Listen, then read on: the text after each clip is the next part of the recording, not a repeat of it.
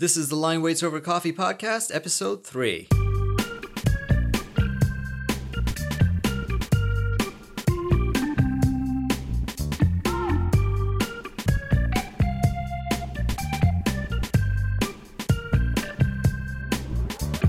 Hi everyone, this is Azhar, and today's episode is photography. It's going to be a great episode. We're going to go over multiple tips and techniques that you can use to improve your photography, specifically architecture photography, right? I mean, we're architects, architecture students.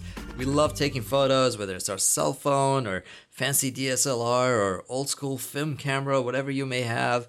So go ahead, dig it out, get it ready, because you're going to learn some wonderful tips from our guest, Erieta Attali, as we talk line weights over coffee right after this. This show is brought to you by Budget Buoy. I got to try this app three months before its public launch, and let me tell you, it has been the only app that has helped me save money.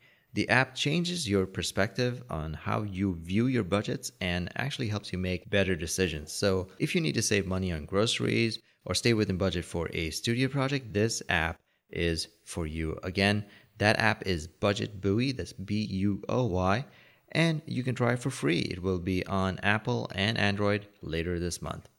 Hey guys, do you want to learn how to use Photoshop to make those renderings come to life? Or how to use Illustrator to create great plans, sections, and diagrams, and then put it all together to make those well organized posters with InDesign? Well, we have a great course called Adobe for Architects that you can have for free with no extra cost to you when you purchase an Adobe CC subscription through our website at lineweights.coffee. So we get a commission from each purchase, which helps support this show. And as a thank you, we'd like to give you the course for free. So go to our website at lineweights.coffee and click on Adobe to find out more.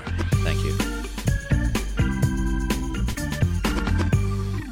Today, my guest is Erieta Attali.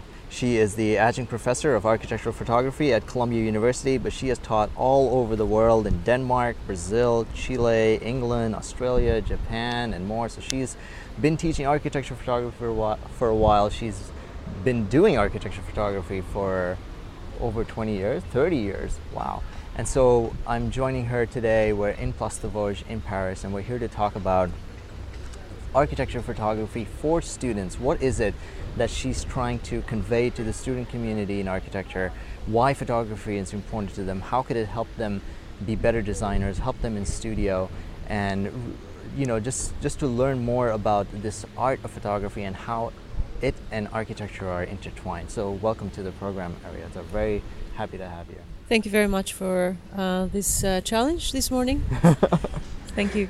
So tell us a little bit, Erieta. This is a type of job that you have that n- no one can really study for. You kind of like stumble upon it. Could you tell us a little bit about how you came about being an architectural photographer? Yes. Uh, so I initiated my um, uh, my career as an archaeological photographer. Uh, even though since my uh, undergrad years I was a landscape into landscape photography, and then I switched, of course, as a professional uh, into archaeological, uh, which gradually led me to start looking at architecture, of course, historic and remains of buildings, uh, antiquities. Uh, where at some point, after being involved with archaeological photography for 13 years, I got an invitation to photograph contemporary buildings, mm-hmm. where initially I, I, said it's impossible, I can't really do that because I don't know. But then um, my uh, background as a landscape photographer uh, helped very much actually. I and see. I made the first uh, really initiation uh, almost uh, over 20 years ago. I see. So that's really interesting. You're saying that you were photographing these buildings that were, I mean, you know a thousand, two thousand years old, and then you're looking at these buildings with your eye and how they're set in their surroundings, whatever is remaining of them, and now you're photographing. You're doing the exactly, exact same thing. that's what you say. They're remaining. So uh, for me, that was really an incredible experience, uh, which I transferred into my architectural photography practice, which is uh, the relation of content and context. Mm-hmm. Uh, so, and this is really uh, part of my uh, ongoing investigation research in architectural photography, mm-hmm. Uh, which is uh, the inversion of content and context in architectural photography. and that's what I'm trying also to communicate with my students about. That uh, when we photograph architecture, is not to isolate the object, Mm-hmm. to look at architecture as an object, but as a part of the landscape, either it's a cityscape or natural uh, landscape, but this relation of the content with its context. So what you're trying to say is that when you're looking at a building, you are automatically associating it with the context, even though the architect may not have intended that. You you're assuming that, or is that something Uh, it's not that I'm assuming that. It's like um, you design in relation to a certain spot where you are asked to design Mhm. on in a certain geography, weather condition, landscape setup. So it's not that you are designing in isolation without using as a reference the place where you are supposed to build. So, and how do you finally present this as a photographer? You have the responsibility somehow, because otherwise it's like photographing a placeless place. Mhm. So that architecture has no place, that architecture is an object, and it's actually a detail of the landscape where you just extract from its uh, reality, the reality, its landscape, the context, Mhm. and then you present it. So it could be actually anywhere. So the pictures show uh, a building where it could be anywhere. We have no idea what is the context. If it's uh, uh, if it's Paris, if it's London, if it's uh, Cape Town, we don't know. Uh, we just read that it is there. But what is the situation around the building? And also the environmental elements, and then the weather details, the light, the how the light uh, filters architecture, how the diffused light affects the reading and the experience um, of architecture. But how can we photograph this experience actually? Because we bring all these responsibilities as photographers, even if our uh, purpose is documentation, Mhm. still we are dependent on some factors, and the light is number one, actually. I see. So, could, you- could you talk a little more about that on, on light? Because when, when we generally think of context in architecture school, we may be thinking of what is the urban condition, what is the history of the place, how can we relate to that to some degree? Sure, it's, it's but the place is about its light as well. How can you show Paris when most of the year, almost around the year, it's uh, cloudy, it's rainy? How would you photograph architecture under under this weather condition, and and how architecture and its context will appear uh, with a diffused light, for example? Mhm. And it's very different if you photograph in Sydney, where no matter if it rains or if it's cloudy, it lasts some moments, and most of the time it has this amazing light, uh, which is breathtaking and it's so fascinating that you know architecture, the materials used for making the architecture, is absolutely a different sensation. So how, as photographers, we present these qualities actually. Mhm. you know uh, it's not just to to rationalize the process and say okay i'll make a frontal picture uh, i'll make a, this angle and that angle etc and i'll cover all the possible uh, views that an architect might may need or will need or uh, the photographer thinks is the best. And it's not about the picturesque it's about we bring a responsibility uh, to present what is the experience of architecture and not only movies can do that film but also photography can do uh, it depends on the photographer uh, and its approach towards the building and its environment I see. That's pretty. and that's what i'm trying to teach to my students and the result is actually very very interesting um, because they expect something else and finally they cope with uh, different issues using photography as a tool to understand architecture and the city and the natural landscape around architecture Interesting. So, so let's go into that. Let's go into the student's uh, perspective. So I'm a student. I see that there's an architecture photography course. I sign up for it. So generally, I'm not sure what I'm really signing up for. I'm think in my mind, because because I've never taken a course like this, I'm thinking, oh, I'm going to learn how to take great photos of buildings. But yeah that's typical of course right. But what is it really? For me, for my own class, because uh, all of us teach differently and communicate with our profession, and we communicate this with the students uh, through our own practice, actually, right? Uh, it's related, at least, uh, not necessarily, but it is related. Uh, in my case, I try to, um, of course, they arrive to the class thinking they will make fantastic photographs, uh, like super blue skies and you know this ideal picturesque, etc., uh, etc. Et um, so it's a kind of um, you know from the introduction class I say okay guys you know how about we forget all this mm-hmm. um, you can photograph with whatever you want mm-hmm. a toy camera your iPhone your iPad whatever you like as long as you use photography as a tool to dive into architectural practice architectural theory and understanding for example what is transparency in architecture. You understand what is transparency, materiality, right? Mm-hmm. Everybody's answer is yes. Okay, show it to me photographically. I see. So it's a kind of, you know, uh, unfolding architectural theory um, somehow. And for me, the very important piece, um, which I love very much, uh, it's the anti-object of Kengo Kuma and uh, the erasure of architecture. Mm-hmm. And uh, so you know, uh, for me, it was a major body of work for many years. Uh, this idea of uh, erasure of architecture. Um, so how can we succeed in doing that, this photographically, actually? So and then also narrative-based approach. Um, how we uh, we could move from the periphery of the city towards the center of the city as a kind of a journey.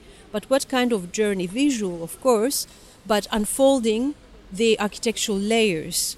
And this unfolding process of the architectural layers uh, can involve each student differently. They can work individually or with into groups um, and have in parallel theoretical approach plus uh, visual. Um, so yeah, there are many ways to communicate that, and then creating uh, a book mm-hmm. about this narrative based approach, mm-hmm. which has nothing to do with the iconic um, kind of photography with the great blue sky and, you know, where everything is perfect, etc. Right. Because this is made, doesn't exist in reality. Correct. Ah, it's, it's absolutely made, you know, it's. Uh, architecture is for living, architecture is for experience, is made for us to experience and live with. So, how can we really present that? or any other way that we are thinking around architecture. Mm-hmm. I found that interesting. You said choosing words like materiality or transparency, and then you asked your students, "How can you show me that through photography?" Yeah. You know, that's so. I'm thinking, you know, if I was a student and I had a studio project, and those were two of my key words, like in my design project, I want to incorporate transparency and materiality. I can use photography as a tool like going out on the streets and taking photographs and trying to identify those elements, materiality, and and many other elements, of right. course. Yeah.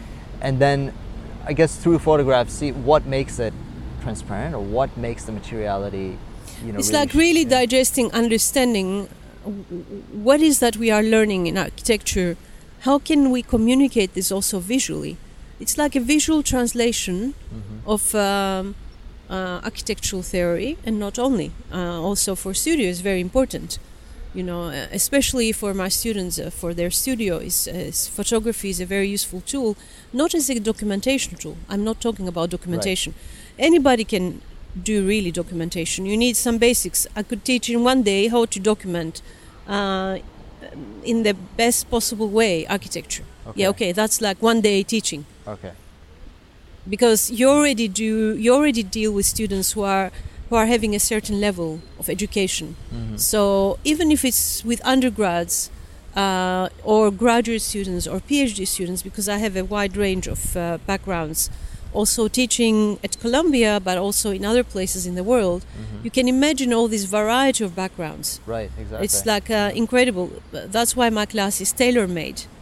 Uh, so that I'm one to one with each student, mm-hmm. of course, having running general sessions, but one to one, which makes it tailor made because we can't adjust everything for the whole group because they all come from different backgrounds. Exactly, and each one sees it differently. Uh, totally. Right. So you did mention once you you said something about design intent, like you want photographs to have intent.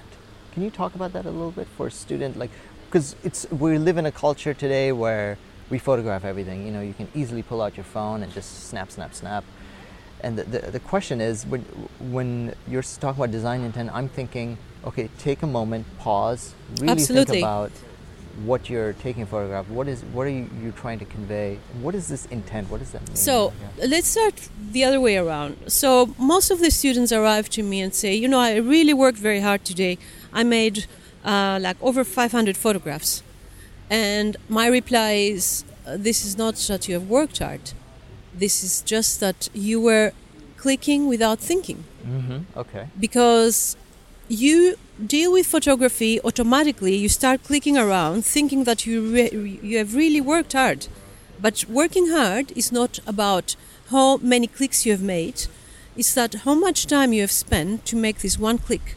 So i ask them to reduce as much as possible Mm-hmm. the amount of photographs they produce uh, in each session when they are out to work in a way as they call it work hard, hard work Mm-hmm. so i ask them to bring five photographs for example Five. Okay. That's or three or 10 Mm-hmm. so it's a it's a real battle for them to do that Yes, I think in for our culture, I think it's it's very exactly difficult to like reduce it to slow 10. down and Mm. take it easy and look at every picture uh, actually look at every frame before you click to make a picture uh, so uh, there is no point to spend days then editing these photographs instead spend time thinking why am i doing it Mhm. what is that I'm looking for? And why am I clicking this now? Why why is that I I'm interested to frame this and freeze this moment? or the several moments so that I create a photo story actually. Okay. Could you give us an example, perhaps, of um, you behind the camera, what you're looking at, something that you're looking for? Is it all intuitive? Sometimes is it a specific aspect you're trying to capture? Yeah, it's of course intuitive. Of course, this is part of it. It's part of a creative process. Mhm. It's we can't rationalize everything as um, you know, as you can imagine. Uh, uh, for me, a main body of work that I recently published uh, was uh, on the glass house, uh, glass wood house of Kengo Kuma in Connecticut, New Mhm. Canaan, Yes. which uh, I finally managed to uh, publish together with Hans Verlag in Berlin. So it was a specific study, actually a study on a certain um, uh, house, glass house, an extension, for the period of uh, two years. I was I had to visit multiple times the site and photograph it uh, in different seasons, the seasonal transitions, and what is the experience of the architecture within this because it's a glass building, all Mhm. right? So you are inside, but actually you're outside. Right. So I, I would photograph architecture uh, as a filter, and uh, in terms of being outside and inside, but how you establish, re-establish these uh, uh, relations, yeah, and then what is the experience of the space when you are in that house and that, that glass house when nature is changing? Right. is a gradual change, is a seasonal change, yet what is the experience of, of architecture in relation to the, to the environment? So that was a study which took around two years to photograph multiple visits. I was reading the anti-object of Kengo Kuma and try also to see from my own perspective as a photographer, how do I communicate with his theory, but also my photographic approach. So the result um, is a book of uh, around 100 and uh, uh, over 130 pages, uh, which is only focusing around the extension and extension of a house designed by Kengo Kuma, and it's a re- rare example actually of uh, studying the materiality, the experience. It's a narrative based, and it's seasonal, uh, but not in terms of aesthetic seasonal, like how to beautify architecture. It's not about this it's about how we understand, how we experience architecture within these transitions. Because how can you otherwise photograph this house? Which is the right way to photograph and present it to the world? Right. Imagine you are a photographer and you are commissioned to photograph that specific project. So, what do you do? You go uh, in the springtime where the light is fantastic, or in the fall, and you make a series of, uh, let's say, 15 20 photographs or 10 photographs or 5 photographs and you present them to the world. Is this a reality? is this related to what that place is about? Of course not. No. So how do you capture that, and how do you communicate with that, and how do you present it to the world? Right. And that's that. That is what part of the responsibility we bring as photographers. So, as a photographer, then you had the opportunity to go there multiple seasons and, and Yeah, I created the all opportunity. I, I made the opportunity. It's not that it's a given. You know what I mean? You It's- convinced them that Exactly. we have to view this building in all Totally. its conditions. It's it's up to the photographer. We bring the responsibility where most of us care about the, the best sunset photograph Mm-hmm. or the best sunrise or the best of the best. Um, that's not my philosophy when I'm photographing. Absolutely, I'm the opposite of the iconic, and um, I, I- I search. That's my um, line as a photographer, and we don't have all to agree for the same line, of course, Mm-hmm. Right. and that's the greatness about it. So, what I find interesting is you're saying this is, of course, your interpretation Yeah. of it. And it is the interpretation, actually. It's uh, And so, even for us students, when we go out and we're taking photos, it's, it's basically Absolutely. our interpretation. So, what I'm trying to understand, what might be really interesting, is since a lot of us who photograph the buildings may never get the opportunity to meet the architect, but you get to meet the architect. Do you ever find the situation where your interpretation reveals something that the architect had not thought about, and says, Yeah, "Oh. I had no idea that it behaved this way"? no, it doesn't. or- It doesn't. Uh, it's that's not the case, really. Uh, I see what I receive, which is very beautiful and uh, satisfying for me, is that the architect comes back to me with a great surprise, uh, saying that I I managed to reveal and extract the initial idea of the architect when the architect was in the first initial design process of the project. So I managed that I extract that moment of the architect. And that's really very touching because then there is this very strong communication with the architect. Um, and from that moment on, it's a kind of a relation establishment which goes on for many years. And that's the way I work with my architects um, long lasting relations of work. Um, and with Kengo Kuma, for example, we worked together for 16 years. And with other architects, I work for 20 years, for 15 years, for, you know, That's a, yeah, that's incredible. yeah. Uh, and it's because my the way I photograph architecture is not the easiest possible, understandable uh, approach uh, from the majority because it's uh, very um, peculiar in a way. So I'm sure even as the architects, they enjoy your interpretation of. Yeah, yeah, because it's another way of approaching um, their work, and it's uh, it's um, appreciated, and I'm happy that it's appreciated because it could have been not appreciated. Right, exactly. So it's uh, So coming back to the students, you, you mentioned that oh they can even use their cell phone and go out Yeah. and take photos. Now, when people generally think of photography and think of good photos, they think oh I need a great camera, I need a camera that ha- can have certain depth of field, a very low aperture. Should I get a fixed length versus this? Uh, yeah, sure. You know, and all these. I mean, they ask and- me, but people Yeah. come, students and all kinds of people come to ask me, what kind of camera shall I use and what is the best? My answer is go for uh, whatever you want. Just like I use 4x5 uh, or 10 by 12 centimeters large format camera, so it's absolutely different process of making photography. It's very slow. It's so slow that I may need a couple of hours to make one picture. Um, and there is no point for me to ask my students or others like use um, a very good camera or you know what's the point where nowadays we capture everything through our iphone Right. uh, you know and it would be a lie um, and i don't want to play this theater with my students like please use a camera don't use your iphone. Where i know many times they create images with iphone and then i somehow force them to tell me uh, that they have used the camera. No i don't want to do this with them.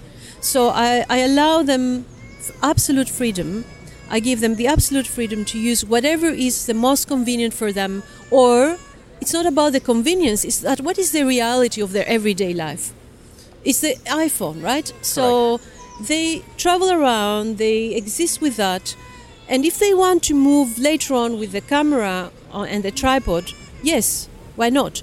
But the fact that they don't have a camera shouldn't stop them by learning how to use photography as a tool Right. and uh, communicate with architecture differently. So you're saying it's more important to train your eye Yeah, and not the ways of seeing, looking, framing, framing Right. architecture. Because that's not dependent on how expensive or the quality of your camera. No, no, no, That's- no. It's understanding architecture using photography uh, instead. Of course, as uh, when you are a practicing photographer, you need uh, very good uh, cameras. That's another thing because we make our living and we practice. This is our uh, profession, Right. so it's a different relation. Yeah. Correct. So again, when it comes to teaching, you know, if anyone Google's online, you know, how to take better photos, they're generally given something like, oh, use the rule I wouldn't suggest that. No, I wouldn't. The- What is the concept? Why do you make this picture for? It's like, what is the intention behind making this photograph or these photographs? Because I'm talking about narrative based photo story.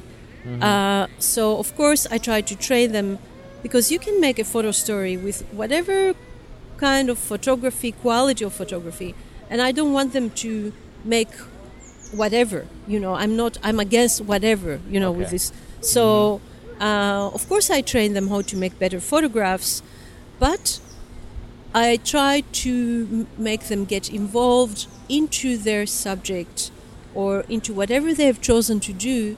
So to make them get more involved this way, because if it becomes something yours, personal, then and you have the appetite to get into it more and more, and this way you start getting into researching, reading, not only about architecture, but then you start looking at other photographers' work, reading about photography, visiting photography exhibitions.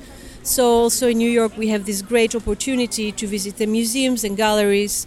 Uh, so, to see all kinds of different approaches, even in uh, uh, journalism and in uh, fashion photography, it doesn't matter. It's, you know, Interesting. So this is my takeaway that I'm getting from our conversation. This is what I'm learning. I'm learning that generally when I go somewhere or I go to a new building or something, I don't necessarily have in the back of my mind a certain intent for my photos. I'm just I see an interesting space and I feel like, oh, I should take out my camera and take a photograph. This is a really cool photo. But what you're saying right now is is I'm going to try this now is before perhaps even before I, I leave my house and go to that place, I have a, certain intent in my mind. What am I trying to capture? What are the qualities of the space? Whether I'm concentrating on light or materiality mm-hmm. or the way different spaces Totally, interact yeah. or how people move through the space or just focusing on sh- shadows, for example, because that's something I read the architect was interested in. And then go to the space and for each frame that I take, really think about those aspects instead of just going there blind and thinking, oh, let's have it. Because when you're in studio, you generally have a trip somewhere, you know, to your site or which is either in town or somewhere else. But usually you're there in person, and most of the time we're students. We take a lot of photos because you know we need those photos, of course, for renderings and things like that, but also just to explain it to your jurors what the context was and so on. But I've never thought about it in this sense, is to like really learn about the space from your photos and Yeah. use that. Yeah, So yeah, and also uh, filtering all this process of of consuming because you produce, produce, produce images, Mm-hmm. but at the end, the majority of this production, uh, you know, at the end you extract, you you you, tr- you delete the majority then of this material afterwards because you realize uh, it was just uh, a quick approach, Mm-hmm. um, knowing in advance that you will use only two, three photographs from this. Yeah, and you may never look on them N- again. exactly. Right. Never. Exactly. Yeah. So it's like a waste of uh, energy, waste of time. Uh, you know. Anyway. So I think that's that's really interesting. So I think it is a big challenge for us, our generation, to slow our mind down, slow ourselves down, and not just snap and take a photo because it is so easy, Yeah. but rather just to have a thought process behind it. So that's really interesting. Yeah. So, Erieta, thank you so much for your time. This was Thank you very really- much as really well. Wonderful. So if you, you're listening to this and you're interested in Erieta's work, we're going to have all the links below to her website, to her works, and you can always find out more on our blog at lineweights.coffee. Erieta, thank you Thank so you. much. Thank you very much. All right, guys, that brings us to the end of our episode. I hope you guys learned a lot about Erieta. And if you want to know more about her and her work, you can find more in the show notes of this episode at lineweights.coffee. Don't forget to follow us on Facebook, Instagram, and Twitter. And stay tuned for next week, where we interview a young architect from New York City about the career path. It's a really exciting episode and really one you should not miss. So, see you guys next week. Take care.